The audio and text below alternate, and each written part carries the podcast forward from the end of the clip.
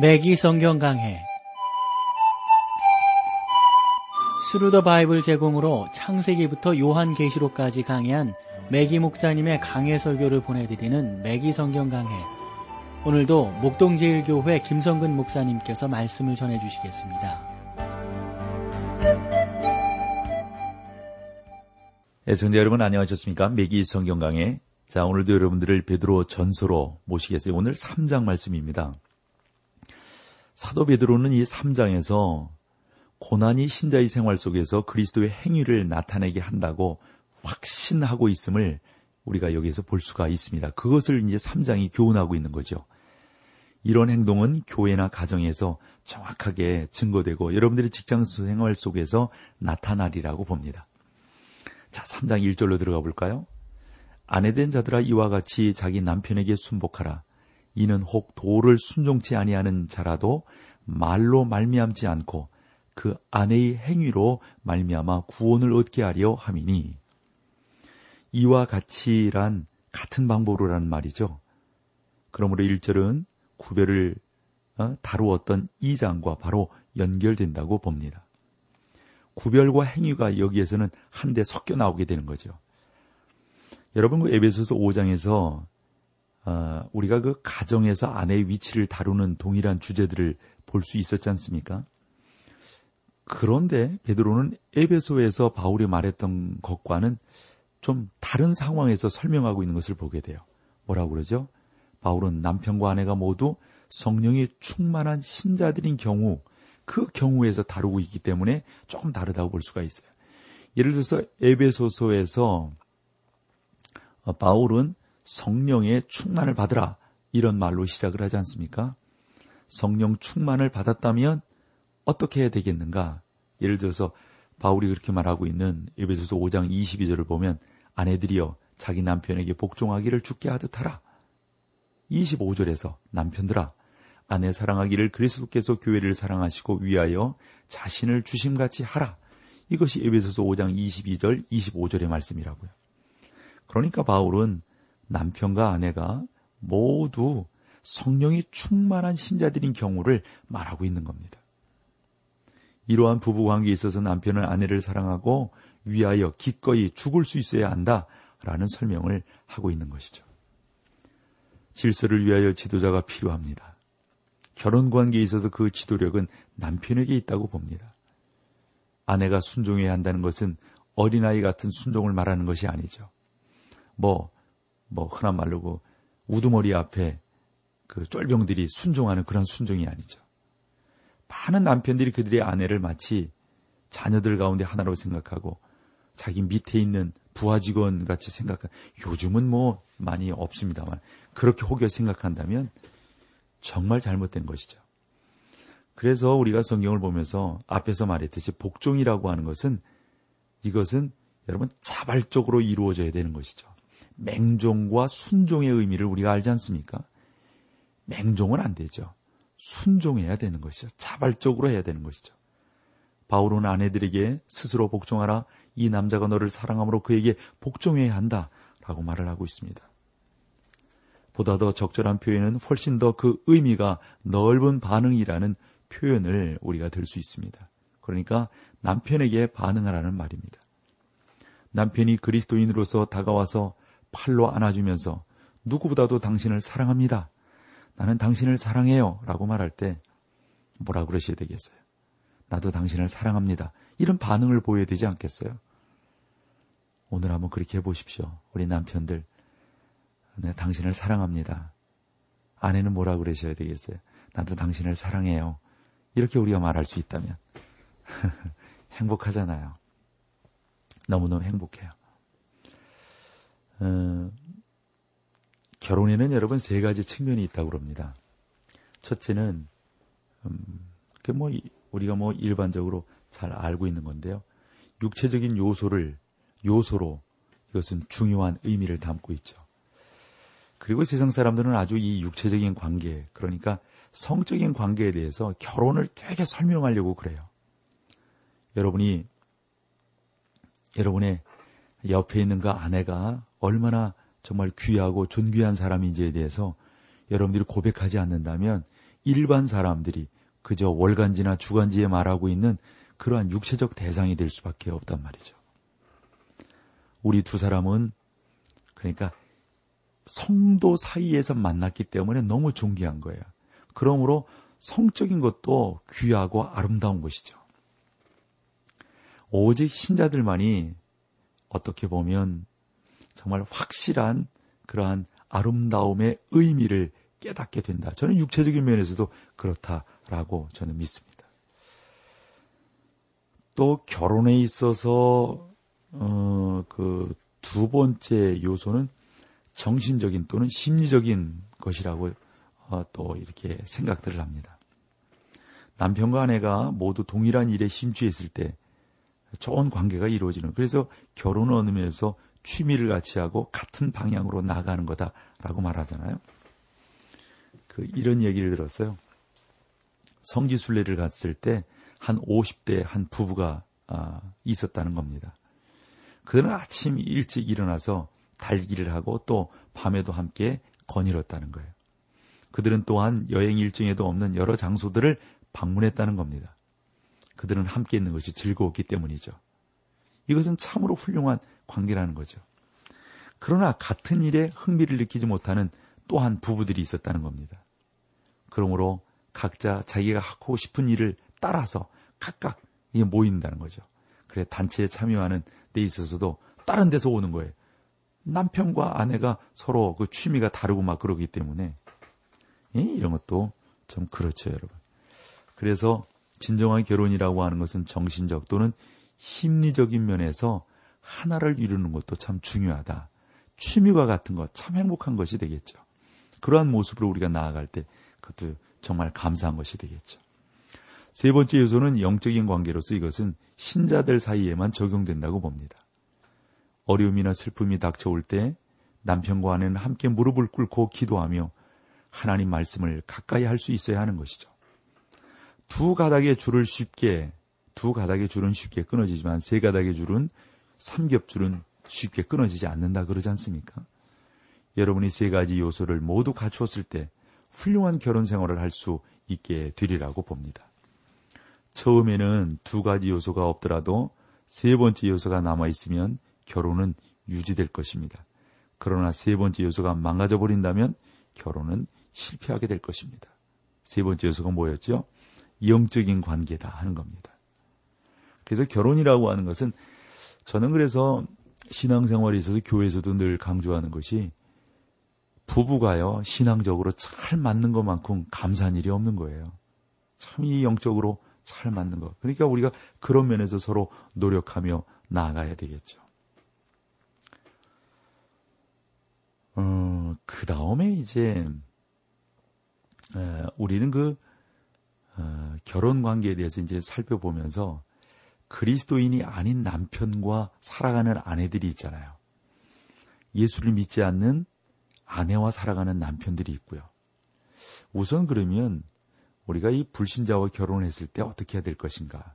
이제 분명히 그 어려움에 직면하게 되지 않습니까? 신명기 22장 10절에 보면 너는 소와 나귀를 결의하여 갈지 말며 그랬어요. 그러니까 멍해를 같이 하지 말라 이런 말이거든요. 참 힘들어요. 그래도 결혼해서 살아가는데 어떻게 하시겠어요? 이럴 때 여러분, 여러분들이 좀 더 예수 믿는 사람으로서 포용적인 자세를 갖는 것이 참으로 중요하다. 저는 이런 말씀을 드려보고 싶어요. 너무 기독교가 배타적이 되어져 있거든요. 배타적이 될 수밖에 없는 것은 주 예수 그리스도밖에는 구원자가 없다라고 하는 것에는 배타적이 되어진다고요. 한데 너무 우리 가운데 율법적인 요소들이 많아서 정말 내 남편이고 내 아내란 말이에요. 예수 안 믿어요. 그 결혼했는데 어떻게 하겠어요? 갈라설 수도 없고 말이에요. 이럴 때 좀 더 우리 예수 믿는 사람들이 포용적 자세를 갖고 좀 더 섬기는 자세로 나아가면 좋지 않겠는가 하는 생각을 감히 여러분들에게 말씀을 드려봅니다.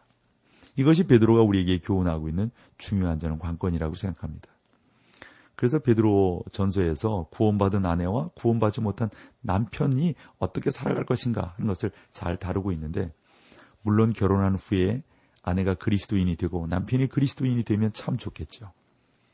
이제 그 아내는 그리스도인이 된 후 가정에서 설교자가 되어서 남편을 복음으로 인도하기 위해 가정에서 주인 노릇을 한다라고 하면 이건 좀 곤란한 거죠. 그렇게 하시지 말고 섬기는 자로서 계시는 것이 참으로 중요합니다. 이런 부분들에 대해서 매기 목사님은 이제 미국 분이니까 상당히 좀 진보적으로 말씀을 하고 계신데 저는 거기까지는 좀 말씀드리기가 좀 곤란해요.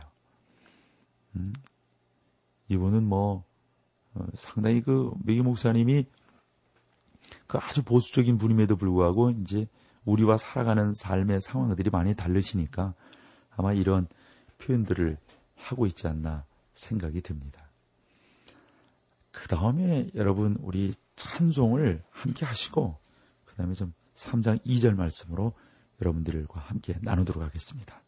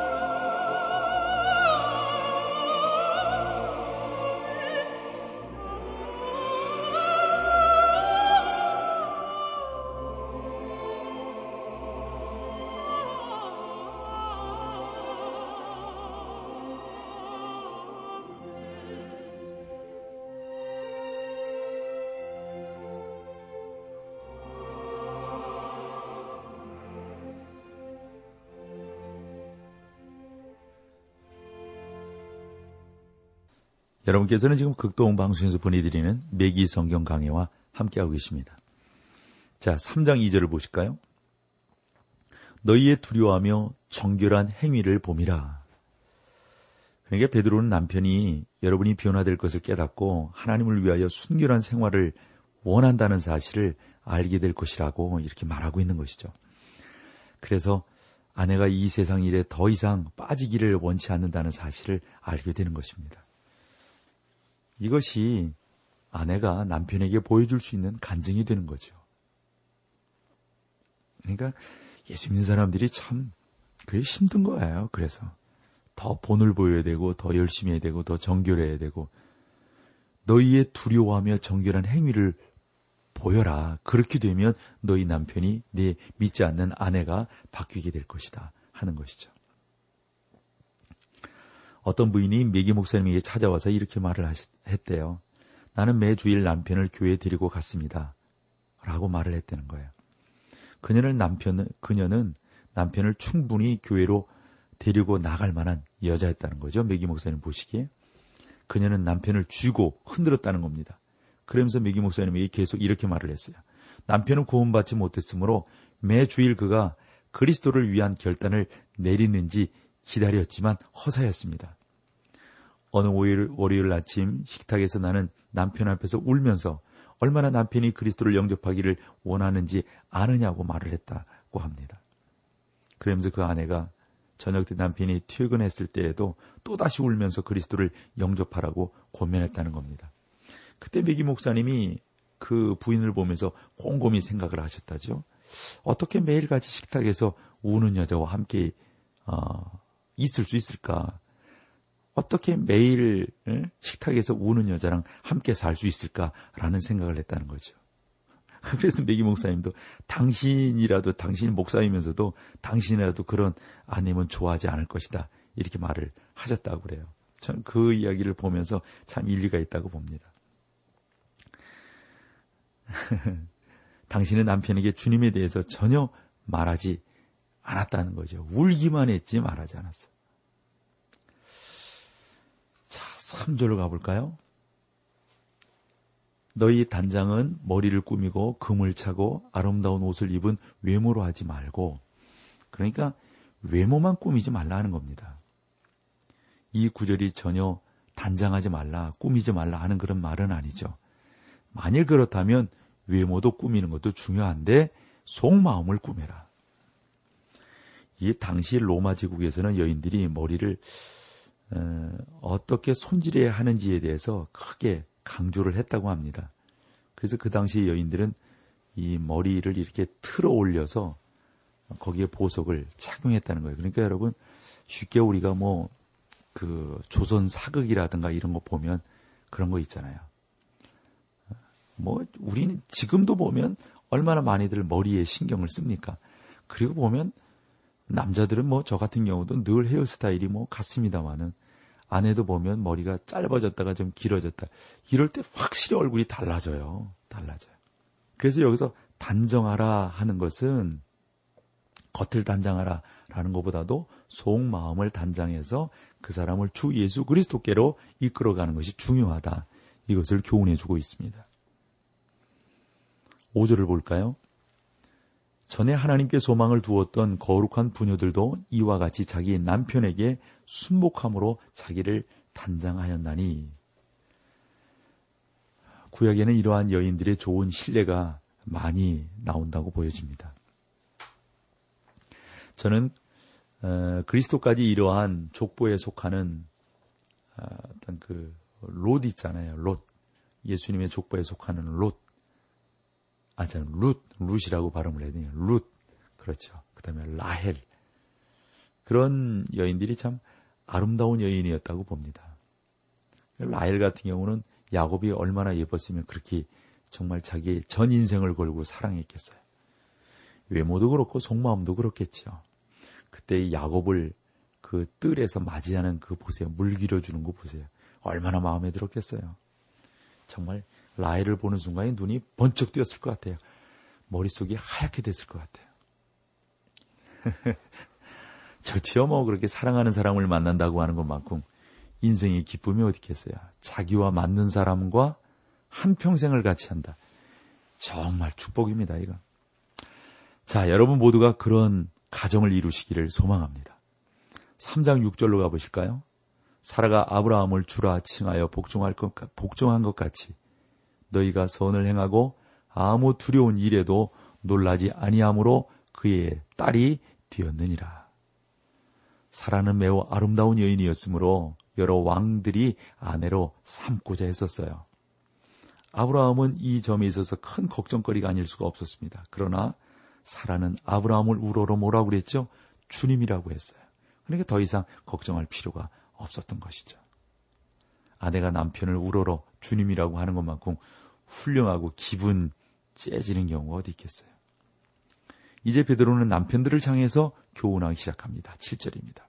남편들아, 아, 남편 된 자들아, 이와 같이 지식을 따라 너희 아내와 동거하고 저는 더 연약한 그릇이요 또 생명의 은혜를 유업으로 함께 받을 자로 알아 귀히 여기라. 이는 너희 기도가 막히지 않게 하려 함이라. 어, 이 구절에서는 아, 남편과 아내가 모두 그리스도인이라는 사실이 암시되어 있는 것처럼 보이지만 남편에 대한 이러한 교훈은 신불 간에 믿건 안 믿건 간에 모두 다 적용된다고 어, 볼 수가 있습니다.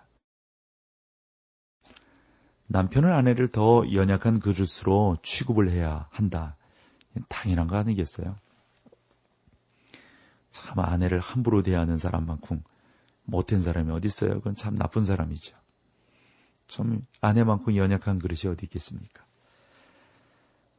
음, 그런 면에서 또 우리 아내들은 남편을 주로 섬겨야 되겠죠. 우리 남편들은 아내를 연약한 그릇으로 덜 보호해줘야 되겠죠. 사랑해줘야 되겠죠. 격려해줘야 되겠죠. 제가 상당히 인기 발언을 지금 하고 있죠. 정말 이렇게 살아보니까 그래요. 살아보니까. 젊었을 때 철이 없을 때는 막 그랬는데 철이 들고 보니까 아내만큼 귀한 사람이 없고요. 아내만큼 다른 사람이 없어요. 그러니까 우리가 그런 면에서 참 기도하고 사랑하고 그래야 되겠죠. 특별히 오늘 말씀을 보면 너희 기도가 막히지 않게 하려 함이라 그랬습니다. 베드로는 남편과 아내의 사이가 좋지 못하면 가정 재단이 무너지게 되고 또 함께 기도하는 것이 소용없게 되어진다. 그러므로 부부 관계를 잘 해야 된다 하는 것을 말씀하고 있습니다. 어, 저는 이 부분을 마치 전에 한 가지 좀 덧붙이는 이야기를 좀 하고 싶은데요. 결혼이란 그리스도인이나 이스라엘 민족뿐만 아니라 하나님께서 온 민족에게 주신 너무도 중요한 제도다라고 믿습니다. 창세기에 보면 하나님께서 남자를 지으셨을 당시 남자는 혼자였습니다. 하나님께서 한동안 아담을 혼자 지내게 하신 것은 무엇, 무엇보다도 잃어버린 것을 깨닫게 하기 위함이라고 생각합니다. 그래서 성경은 하나님께서 남자로부터 여자를 만들었다고 말씀하고 있는데 창세기 2장 18절에 그렇게 말씀하고 있죠. 이것은 남자에게서 취하였은즉 여자라 칭하리라. 이 여자는 그를 위하여 돕는 배필이라고 불림을 받게 되었어요. 다시 말씀드리면 그 여자는 남자의 다른 한쪽이 되는 것이죠. 그는 오직 반절밖에 없으며 그 여자는 그 남자의 다른 반쪽이 되어야 하는 것입니다. 이러한 관점에서 볼 때에 결혼 관계란 아내를 마치 어린아이 다루듯 해서는 안 된다 하는 사실을 우리가 보게 됩니다. 동일한 인격입니다. 동일한 인격. 그래서 아내는 남편을 돕기 위한 것이고 또한 남편은 아내를 사랑하고 보호하기 위한 관계로서 결혼이 어, 주어졌고 또 그 가운데서 하나님을 섬기고 기도가 막히지 않게끔 하는 것이 이상적인 결혼 관계라고 하는 것을 우리가 알게 됩니다. 자, 오늘 여기까지 하고요. 다음 시간에 또 여러분들을 베드로 전서로 모시겠습니다. 고맙습니다. 매기 성경 강해 지금까지 Thru the Bible 제공으로 창세기부터 요한계시록까지 강해한 매기 목사님의 강해 설교를 목동제일교회 김성근 목사님께서 전해주셨습니다. 이 시간 방송 들으시고 청취 소감을 보내주신 분께는 나침반 출판사에서 신앙서적을 보내드립니다. 청취 소감을 남겨주실 분들은 극동방송 홈페이지 매기 성경 강해로 들어오셔서 사연을 남겨주시거나 문자로 참여하실 분들은 한 통에 50원의 유료 문자 샵 1069, 샵 1069번으로 보내주시기 바랍니다. 매기 성경 강해 오늘 순서를 마칩니다.